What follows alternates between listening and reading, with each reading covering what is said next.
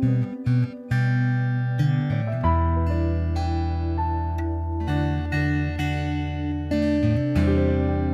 dear friends, and welcome to the It Is Well podcast. I am your host, Danny Hardy, and once again, I am honored that you have dropped in for a listen today. It is through the overcoming of many, many technical difficulties and even some equipment failures that you're listening to this podcast today. But we overcame, and so here we are. So thankful for a team, mainly my husband, who has figured out the problems and worked to get them fixed. Um, and so here we are, very thankful. Um, it's always a joy to spend this time with you and just pour out the goodness that God is pouring into the well of my soul. I want to say a special hello to all of you who have subscribed to the podcast and are supporting this ministry through prayer, positive reviews, and sharing the podcast with your friends and family. It is a privilege to co labor with you as we seek to share the good news of Jesus Christ with the world. Y'all, summer is in full swing, right? And in my little corner of the world, it's hot like really hot already.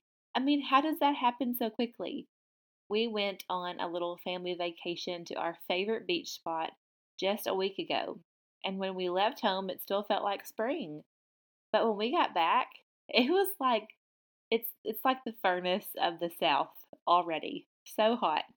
Um, but thank goodness for shade trees and popsicles and fun water sprinklers that allow us to still play outside nonstop without totally dying from a heat stroke, right? Our little hardy party of three spent a week down in South Alabama and on the coast of Florida enjoying a much needed retreat from the busy demands of life.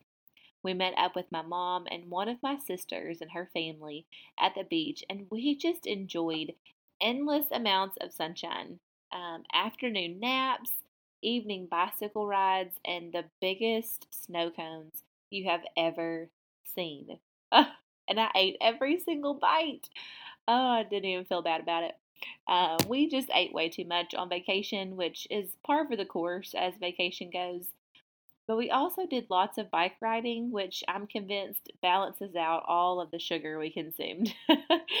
oh, and y'all, speaking of bike riding, I totally had a bike wreck.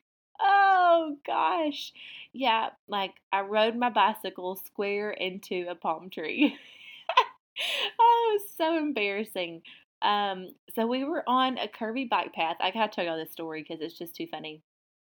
We were on a curvy bike path and we had just passed a big group of people, which always makes me super nervous that I'm gonna take somebody out. I mean, like passing them, just gonna take them out. Um, but I cleared them successfully. Um, but then I over adjusted for the next curve. I forgot how to brake. And then I slammed into that palm tree. Ah! And after hitting the palm tree, I fell into the landscaping of this beautiful flower bed. oh, y'all, I was mortified. Uh, my pride was totally bruised. And bike wrecks hurt. I mean, when you're older, you just don't bounce back like you used to. I mean, I still have a bruise and I had I had tire tracks on my leg. Like I ran over myself. I mean, how does that even happen? Uh, and my sweet husband, he was up ahead, like riding with our daughter in one of, the, one of those little pull behind carts, and he was yelling back at me like, "Hey, are you okay?" Um, to make sure I was all right as I lifted myself up from the pine straw. Uh, it was such a mess. But we continued riding, and we spent lots of time just down on the beach with our little girl, just enjoying the beauty and the wonder of God. Now, we're trying to instill a love of the beach and the ocean into our little girl, but y'all, she refused to get in the water, like kicking and screaming her head off. In fact, the only swimming she did was soaking her feet in her sand bucket that we filled up with water for her. Oh, it's pretty ridiculous, just hysterical. Uh, but she had a blast, just building sand palaces, as she called them, digging holes in the sand, dancing to some good music, and eating all the snacks. Like, all of the snacks. Um, so, all in all, despite the bike wreck and the temperament of a toddler, we had a great vacation. It was so good just to get away for a little bit and retreat from the busyness of life. So, as we returned from vacation and I felt a little bit more ready to face the world and all of its demands again, I caught myself really thinking about the importance of retreating. Life is hard, y'all. We get exhausted from the demands of work and kids and spouses and ailing parents and financial strain and sickness and so much more, right? So much. And we've talked about resting well, but this idea feels different to me. Retreating well is more than rest. Learning to rest well is about creating space in your everyday life, every day, every week, to rest and connect with the Lord. But to me, retreating well is about getting away from the normal patterns of life, getting away from the demands, and remembering the goodness of God and the purpose of our lives. Retreating isn't something you do every day or every week but it should be something that we learn to do with purpose and intention. Retreating well is more than just resting well. We've all experienced a vacation where all we wanted to do was rest because we were exhausted by life, right? But if we will be diligent to rest well on the regular, we can retreat into a space to not only rest, but also to heal, to connect, to dream, and to prepare. It's more than just resting when we are retreating. Retreating is something that Jesus modeled for us in Scripture that I believe is essential to us having the perseverance necessary to co labor in building the kingdom of God. There is so much work to be done in order for every ear to hear the good news of Jesus, which makes this idea of retreat so very essential. In order to labor well, we must rest well. And in order to persevere well through the struggles of life, we must retreat to remember and connect. Now, I'm not suggesting that you need to take a luxurious vacation to retreat with the Lord, but I am suggesting that taking the time to get out of your regular patterns of life allows you the space to refuel for the race that we're in. All throughout the Gospels, we see that Jesus took time to get away from the crowds, away from the demands, to spend time with the disciples and with God. His time away prepared him for his ministry. It allowed him to deal with difficult emotions like grief. It allowed him to teach his disciples. It allowed him to care for his soul. And it prepared him to be the ultimate sacrifice for our sins. Jesus retreated to connect with the Father, to remember his purpose, and to prepare for his future. It's more than just resting. In Mark 6, verses 31 and 32, um, this is before Jesus feeds the 5,000, and the scripture says that because so many people were coming and going that they, the disciples, did not even have a chance to eat, he, Jesus, said to them, Come with me by yourselves to a quiet place and get some rest. So they went away by themselves in a boat to a solitary place. Now, in this particular passage, the crowds of people actually followed them, and Jesus performed the miracle of the fish and the loaves before sending the disciples off in a boat.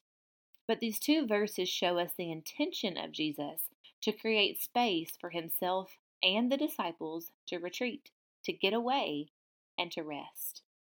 We see in the scripture that the intention was to get away from all of the coming and going, to go to a quiet place, and to get some rest while being with Jesus. I believe this is something that the Father wants for us today, in the same way that Jesus wanted it for his disciples then. Friends, I believe God wants us to retreat from the demands of the crowds and get away with Him and with our people. After all, this scripture shows us that Jesus was going to go away with His disciples. And those are His people, right? And that leads me to believe that we can retreat with our people for the purpose of resting and being with God. Retreating well isn't about running away from real life or vacating life. Rather, it's about getting away from the demands to reconnect with the purpose of our life, to rest in the Father, and to be restored in our bodies so that we are prepared for the demands when we return to them. Because the demands don't go away, right? And so retreating isn't running away, it's refueling so that you can return and continue to run. My husband and I actually met at the beach in 2002. Then we dated at the beach in 2003 when I lived there for a summer. And then we got married on the beach in 2005. So for us, the beach is a place of connection, a place of divine appointment, and a place full of God's promises. For us, it's a place to retreat, a place to remember the goodness of God.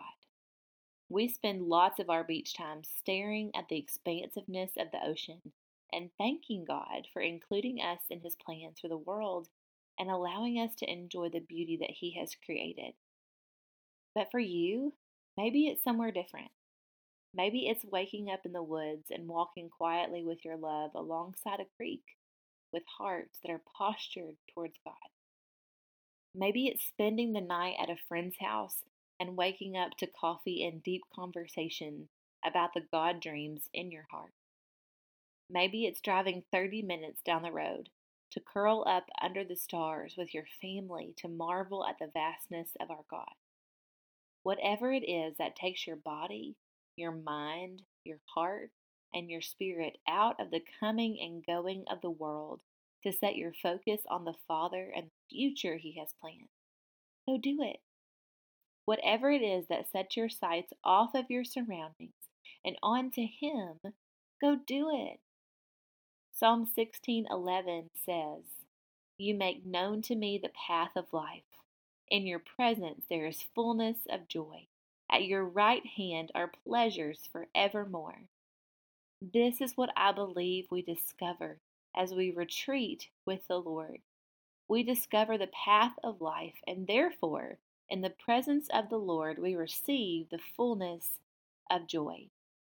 I pray that this idea of retreating from the demands of the world to be with the Lord and with your people is one you can relate to and one you can get excited about. I sincerely hope you will strive to create time and space this summer to retreat with Him, to prepare for your future, and remember His faithfulness. As for me, I will be spending the summer months in retreat with the Lord and with my people in preparation for the future of this ministry. I ask for your prayers as we seek His will and plan for what lies ahead. So, friends, let's rest well on the regular so that we can retreat well with a lasting impact, in order that we might say, It is well, no matter what comes our way. I hope you'll make plans to join me again at the end of August as we continue to dive into the well that God is for us and the wellness that God has for us. I am eager to continue this journey and can't wait to chat with you again. I'll talk to you soon.